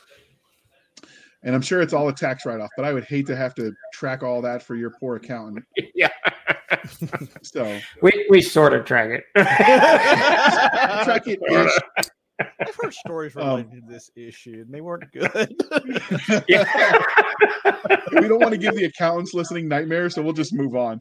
So, right. So you started the conversion of the Erde. I'm probably butchering it. I say Erde, but I'm however people pronounce it, I'm more than happy. Whatever. So what is next after the Kickstarter? Yeah. Is this a one and done for the 5e, or are you going to start expanding out this universe? So the Erde universe is actually system neutral. So, and I primarily write content for it via Castles and Crusades. Most of the content I write for it is actually just system neutral. So if you played Dungeon Crawl Classics, you could take Erde and play your DCC games in it. Swords and Wizardry, whatever, any OSR games, you can easily move into the world of Erde. And now as for supporting 5th edition, we have more coming out. Our next focus, we're going to shift back to the Siege Engine. That after this Kickstarter, sometime this summer, Jason and I were working on that today. We're going to do Amazing Adventures, which is our multi-genre game, modern game. Is a black and white book at the moment. I want to get that thing out in full color with a whole new layout, whole new art, whole shebang, and bring it into the modern world. So the next Kickstarter will be bringing Amazing Adventures. And then after that, I'm hammering on Planescapes. So we got just a lot of good content coming in. So... You've talked about the way the different styles of games are set up, with the way some of the more linear path of like a 5e style of play versus the more sandbox that some of the old school games are. But as a designer, how do you go about creating that immersive world without stunning both the player and the game master? So for the world setting, all I do when I write content for the world of Erde that's system neutral, I just lace it with adventure hooks, just tons of adventure hooks. So if I'm describing a terrain piece, say I was describing an escarpment today, I take that escarpment and I just kind of, I think I wrote that there's a fierce tribe of kobolds that live in there. Or you might write something like, this is where the Empress once had, she picnicked here once, and it was rumored that her shoes were lost, or what, anything like that. I weave stuff like that into the content so that the GMs, when they're reading it, can say, oh, I can take this idea and run with it. A perfect example of that, in the Codex of Erde, there's this rather epic scene where one of the gods slays one of the other gods, and her mist, the blood of her mist rises up. The evil god gathers this mist, forms it into a cloak, and then later, and he wears that cloak, the cloak of his sister, of her blood, as this artifact. Later, it's destroyed and scattered across the world. Well, one of the guys that I'm running in the Youngbloods game, he just happened to read that line that the cloak of red was scattered across the world from the dragon's fire. And he said, okay, this is what, and this is completely out of the blue.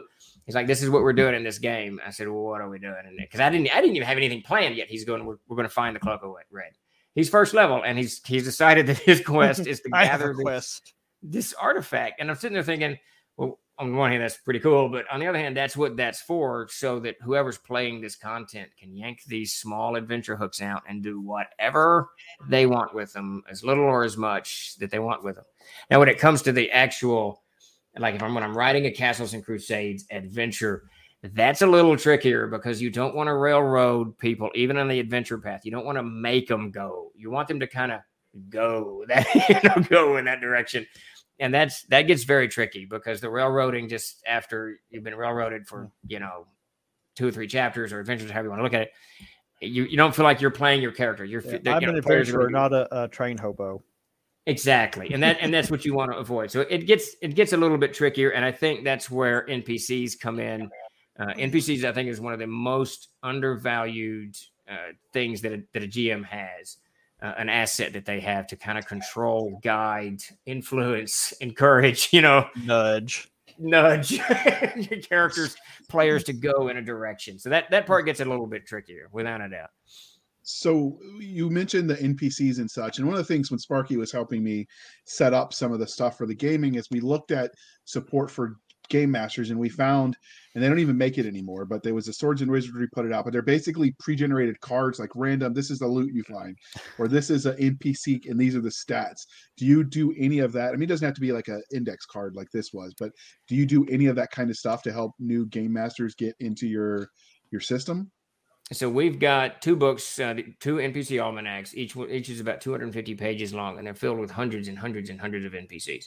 Just nice. An absolute mountain of NPCs. And the first book, what's it called? Sketches in the Register. The Register is just this essentially 250 pages of tables, And it's just got, it'll have the name, 3 words of a description, 3 words of a personality, hit points, you know, it just your basic content that you need to run this innkeeper or the stable boy or whatever it is.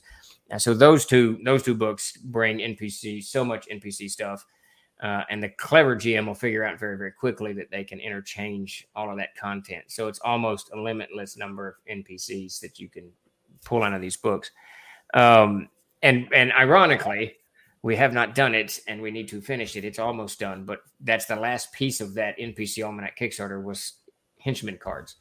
So we're wrapping those up soon, and we need, that's the, literally the last piece of all those Kickstarters that I've been wrestling with for the past year is of a henchman card. So it's funny and ironic that you asked that so soon. And I didn't know that you had those going. I just know, like, I'm thinking about it as someone who's a new game master and like what I'm working with and trying to figure out and what has helped me and what hasn't. And I've got lucky just partly because, you know, working with Galaxy's Edge, and I've got access to Walt Robillard, who's like been gaming since like Christ was a corporal. And so he knows all the things and he can point me in all the directions. Right. And then, you know, through that I met Sparky, and like, so I've made contacts with people that helped me. And in fact, I was in a Game Master Discord and I asked about maps because I was really struggling to get the map so I could like do the terrain, because I suck at that. That's like I'm not a cartographer, and I've tried the programs, and they're not idiot proof, and if they are, they're not JR proof. And so I was asking, and no one had an answer, and they're like, "Well, just think on it if you come up with something." So I finally, I'm writing a book with James Ward. I called James. I'm like, "James, what do I do? I mean, you've written games, you know this stuff, right?" And he's like, "Oh yeah, just use England. It's a small confined space. You know, use the United Kingdoms and go from there, and then you can explore." And so I came back with my answer, and they were like, people in the comment section were like going like, "If you had his phone number, why did you bother us?" Like, that's cheating. Like, you're not supposed to be able to call directly to the king. That's a cheat. And they're like, "Oh, you're just name dropping." I'm like, crap. And I started thinking about like some, because of that experience and then branching outwards, how many people you meet that most people probably don't have access to. Yeah. And so and you definitely want to make that help available to everyone else, you know? He's something else. Jim Ward is a beautiful person. He is so kind. He's a good writer. He's a good game designer. I absolutely love working with Jim. I love working with Jim. So you mentioned all the things that you have, the NPCs, the settings, the terrain. Like, I know there are ways to track it, and you have something that you mentioned in your Kickstarter. And you want to talk about your World Anvil, what that is and how that works for players? I was about to ask about that. Oh, well, it didn't look like you were, and I didn't want to bore people with dead air. I'm sorry, Sparky. You beat me. The World Anvil is a site where you can go. I think the original conception of it was as a DM, GMCK. You can go there and kind of whatever world you're playing, and you can upload your content and you can run your campaign on it. Well, it turned out to be a fantastic place for publishers and creators and designers to bring their stuff kind of not so much as alive as more accessible. And the Codex of Erde is a huge world. I mean, it's got, I've written easily 400 to 500,000 words on it. Yeah, I mean, it's a mountain of material, heraldry, you know, NPCs, all of this stuff. So the World Anvil becomes a place where these maps you see on the wall behind me have been uploaded. The world map has as well. Now we're working on actually the solar system around an animated piece for that.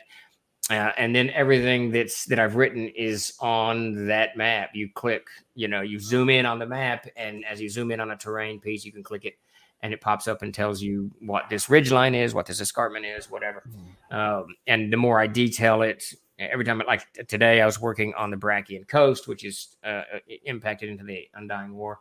And each of the pieces I wrote, I sent to Tim, and he's uploading them to the World Anvil. So it gives you really quick access. And one of the nice things about the World Anvil, all of our published adventures are uploaded on it. So if you subscribe, I think you got to go through the Patreon to get it. It's like $15 a month, but you have access to all the 100 or so adventures that we've published because they're uploaded where they are on the map. And you can just download them and start reading them and start playing from the map. Okay. So Sparky, you got any before I hog all this time? I brought you on here because you're my resident favorite nerd. So I think I'm honored by that, JR. I don't know. I that was going to be my next question leading into about the World Anvil, because that is a really good, useful resource. And Although, and be warned, the World Anvil, those worlds, when you dive into all the connecting links, the way it works, like A links to B, links to, you know, you can follow a whole story just through that. It will suck you in if you're not careful. Like Wikipedia at 3 in the morning. Yes, exactly. Or TikTok if you're Steve.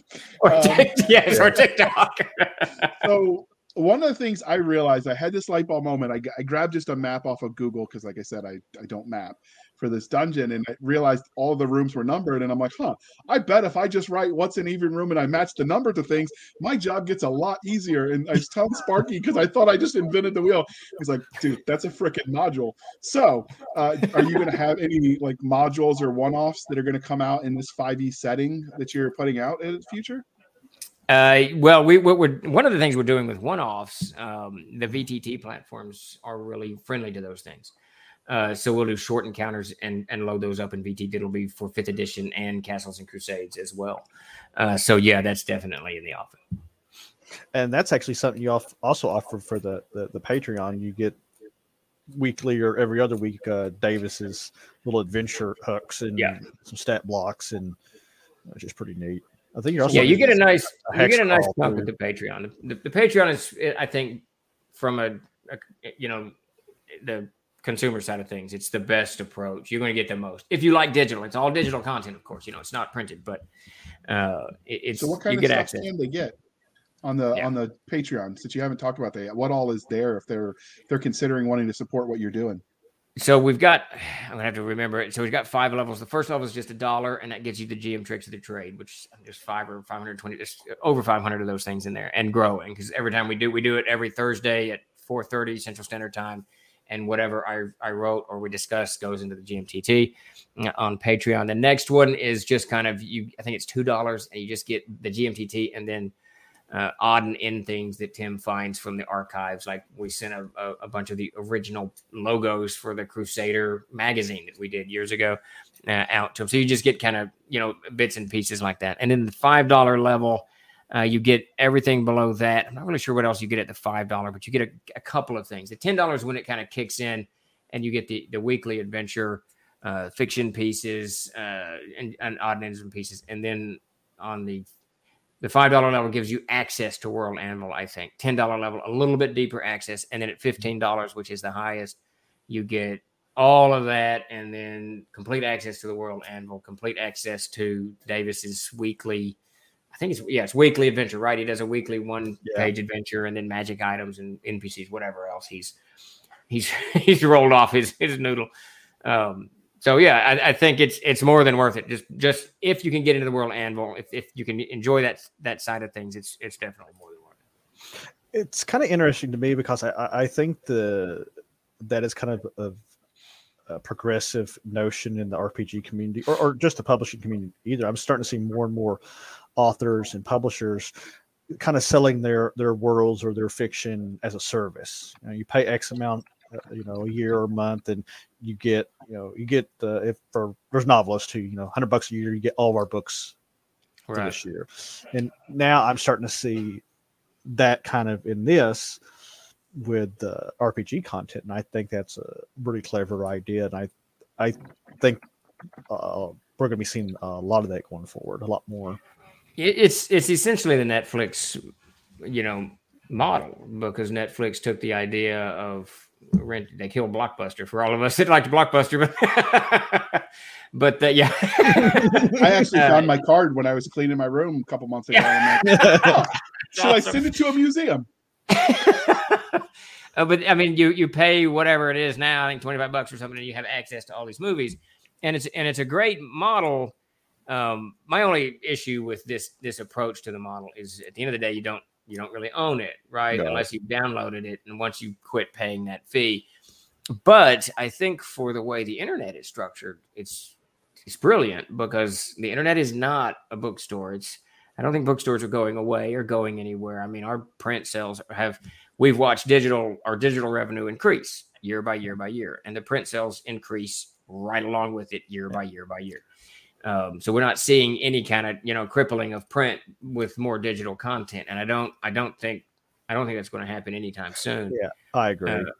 Yeah, I just think that the subscription model, which Patreon is just, like you said, Spark, it's a really good way to reach out and people have access to stuff and it's not expensive. So you can find those creators you like and get into it. Yeah, and it gives the customers who really like a company or the product, you know, the ability to give a little bit extra. It's right. Like in my case, I love the print. I've blown up my print collection since started playing C&C.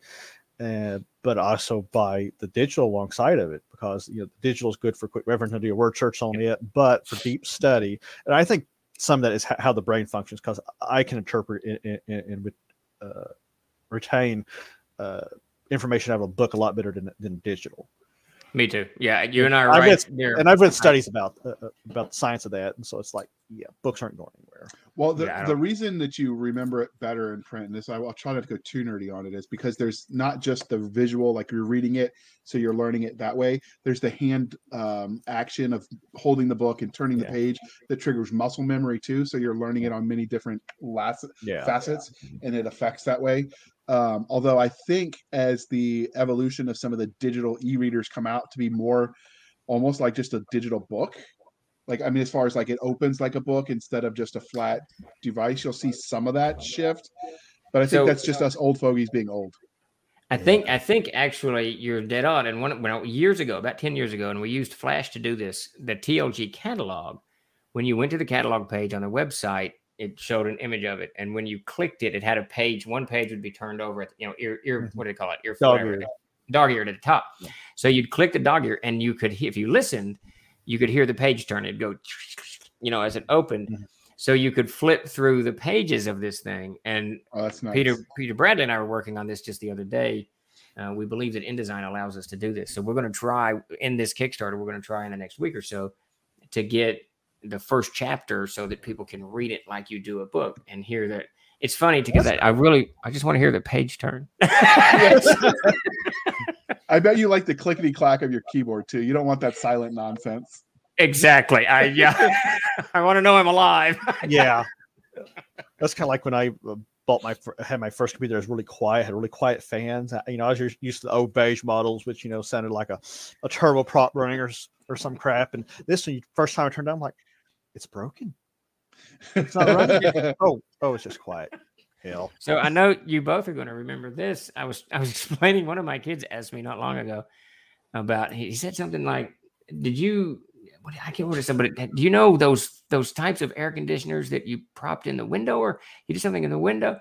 And I proceeded to spin this wonderful tale of the greatest invention of all time is the air conditioner that goes in the window. Because it blows, it spits a little water on you. The noise is comforting. The air is cool. Yes. Hey, bring them to Stone County, Arkansas, and there's plenty of those. Where we're like, you know, Stone County's like 50 years behind everybody else. Yeah. So, you know, there we are. So. But Florida understands the value of that. They built a statue to the man that invented the air conditioning. Excellent. As they should. So I'm going to steal Sparky's question, but so you mentioned when you were dealing with the kids, some of the plot hooks that you didn't think they would grab. So what's the funniest thing that you've written that people grab as a plot hook and you're like, no, I wasn't actually writing it for that, but do you have any of those? One of the things I'm still fighting this now. So I did an adventure with the younger kids and they entered this tower that's partially submerged. Now, the tower itself, the base of the tower was flooded because there was a hole in the wall, and there's a monster in there. Well, they had a bag of holding, or portable holding. They had a portable hull. Oh, no. Yeah, so what they wanted to do was dive into the water and open the portable hole so that it would drain all the water out. That's actually genius. It's genius. It's absolute. Well, I started to say, well, yeah, that'll work, and then I stopped. I stopped, and I thought, oh, wait a minute. These people are insane. These poor kids they're just nuts. And if I let them drain the water out of this tower, they're going to go to a lake or the ocean. They're going to start draining everything. So I didn't allow it. I said the water has to be physically pushed through. That was about 8 months ago. Not a game goes by that they don't bring up that portable hole. We have a pump now. Yeah. Well, we're going to pump this whole lake out. They think it's the most ridiculous ruling. You're just ruled against us. Blah blah blah blah. I did. Yes. Yes, I did. I probably would have allowed it and then regretted it later. the most important DM's rule. You can say no. Yes. No. The power of no. It's funny though when you get especially younger players, and Jarrett, sounds like you're going to be running some younger people. Their conceptualization of games is different than ours. They've been playing video games, so it's a whole different approach. So they've already got this kind of imagination locked in, right? They've seen stuff that we've never seen because of all the graphics, and our graphics weren't great, you know, back in the day. So they've seen all this really cool stuff. And then when you tell them they can do anything they want, it's just, it's absolutely crazy. It's just nuts. So I played a game. Originally, I was just going to develop something. It was just a D6 system. It was going to be really easy because I figured I needed to make it idiot-proof.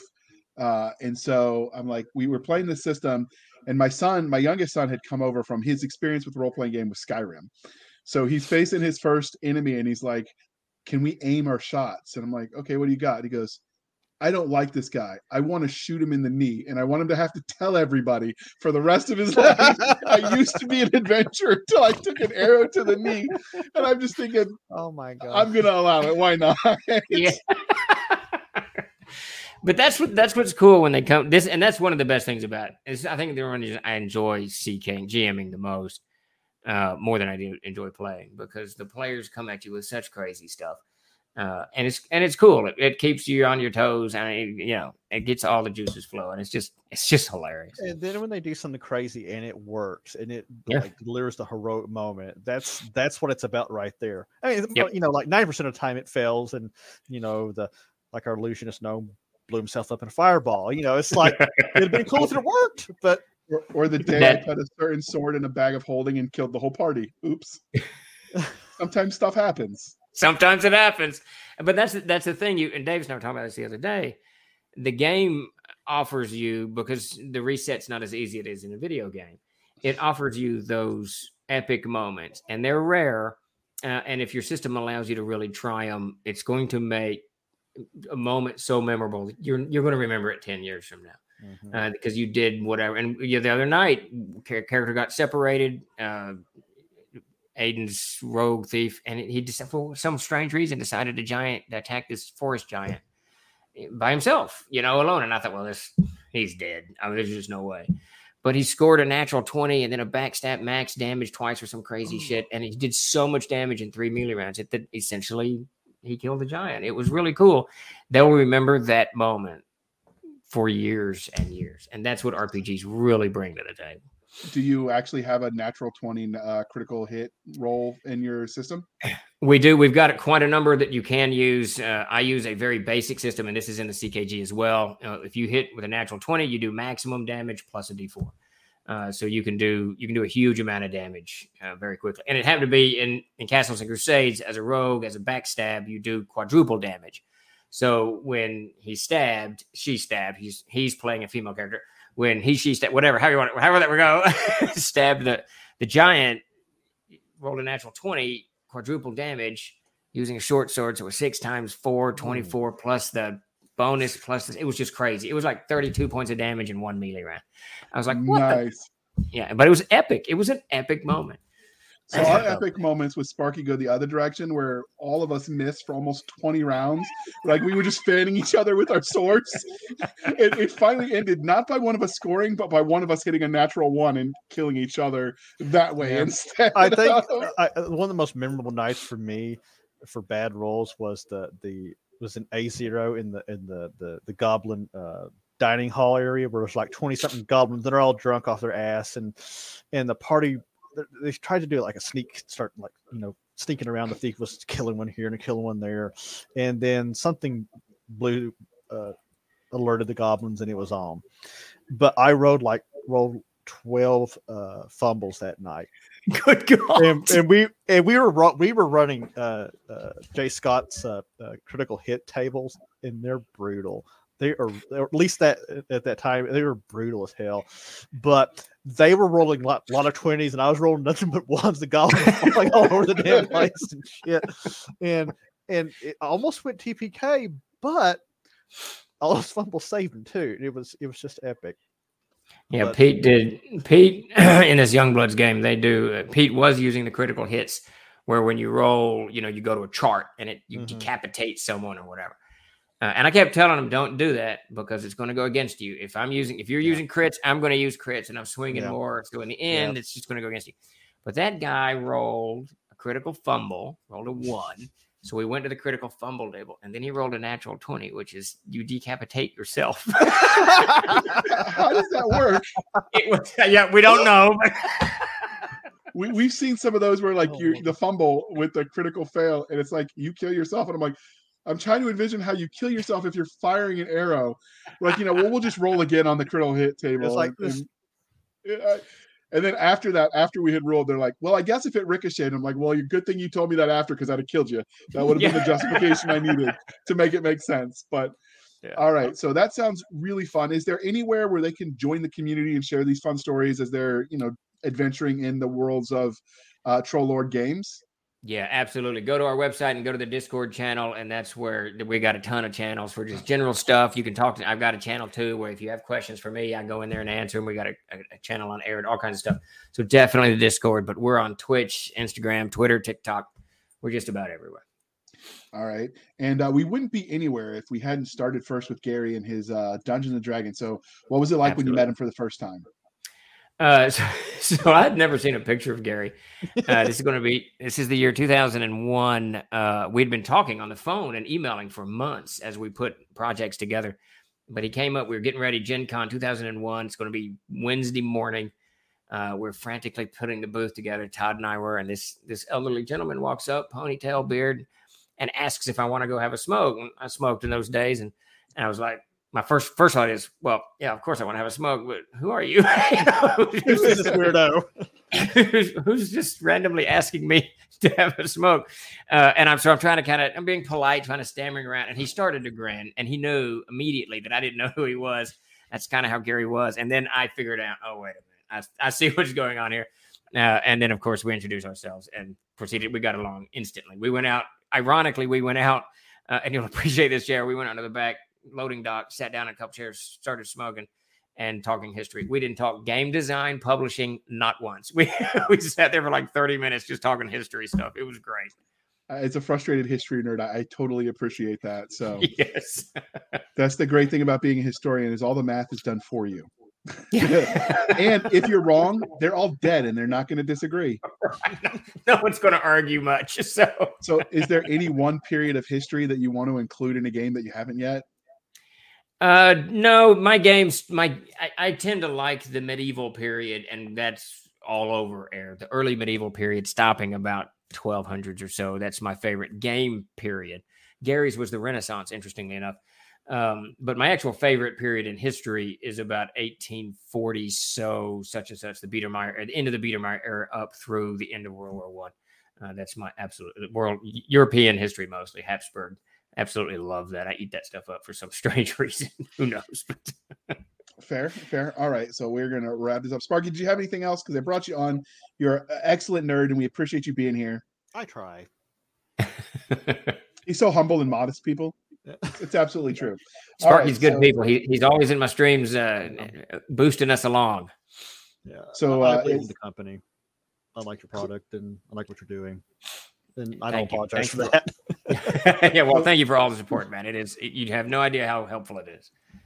So clearly this is winding down, but before we let you go, was there anything about the Undying War Kickstarter and Troll Lord Games in general that we didn't ask that you want to tell us? The only thing I'll say about the Undying War, it is an adventure, like I said earlier, that begins pretty simply. When you begin on this quest, you have not even a quest. When you begin on this road, you don't even know you're on a road towards an epic adventure. And it kind of evolves into that. But the adventure itself, if the GM is inclined, the material will be there. There's a romance involved. The evil Coburg, the Undying. This is the Undying War, because Coburg, the Undying, is waging the war. But he's also looking for his lost love, the Lady of Garoon, who is an extraordinarily evil woman. So these two evil characters, there's this kind of romance involved. So there's a whole nother depth, I think, to this adventure path that we're very proud of. Okay. So, dear listener, before we let you go, we're going to remind you that your thoughts matter too. So please be kind and speak your mind in the reviewing platforms. And there are ways that if you're buying the game over on DriveThruRPG and the other sites, they will let you review them as well. So do a thing, and if you've got a blog, write posts, write YouTube comments, whatever. Like, all the things matter. It helps get the word out there. And so, how can people find Troll Lord Games? The easiest way is the website at www.trolllord.com. We've also got Facebook pages, and we're on all social media. But if you go over to trolllord.com, you can see there's a little drop down circle. I think you click the circle, and all this stuff opens up where you can go to and whatever social media platform you prefer, whether it's Twitter, Facebook, whatever, we are there in some capacity. And I will say they made it very, very easy. I spent like 5 seconds finding all their links. Most of the time, it takes a little longer. So if you go to their website, you will find all the things, people. All right, and Sparky, we did mention that you run the Twitch and YouTube channel Old Time Tavern. So can you tell people how they can find your awesome community? Look up Old Times Tavern on twitch.com, and you can find the links to all our social media. We have a Discord, we have a Twitter, where sometimes I'll make an opinion, which is oddly supported and makes people mad, even though it's not that controversial. Whatever. Yeah, there are some of his controversial takes that we had to let go. Like, we're not allowed to talk about backstory because Chuck says that'll get to an hours-long rant, and we would derail the whole thing. And we weren't. No. My controversial take was all the hot takes are all 90% of them are bad from both sides. Everything is just bad and terrible, and people need to chill out a little bit. But. All right. And you can find us on Twitter at twitter.com/SF_fantasy_show, SierraFoxtrot_fantasy_show. We do have an email at blastersandbladespodcast@gmail.com, blastersandbladespodcast@gmail.com. Normally Siska's answering those, so please be kind to her. You don't want to hurt her fifis. You can join us on Facebook, where you probably found this link at facebook.com/groups/Blasters and Blades podcast. Again, be sure to put it in the comment section. If you have any comments for Steve and you put them in the Facebook, or when we share this on YouTube, I will pass them along to him. And if it's appropriate, he can answer those for you.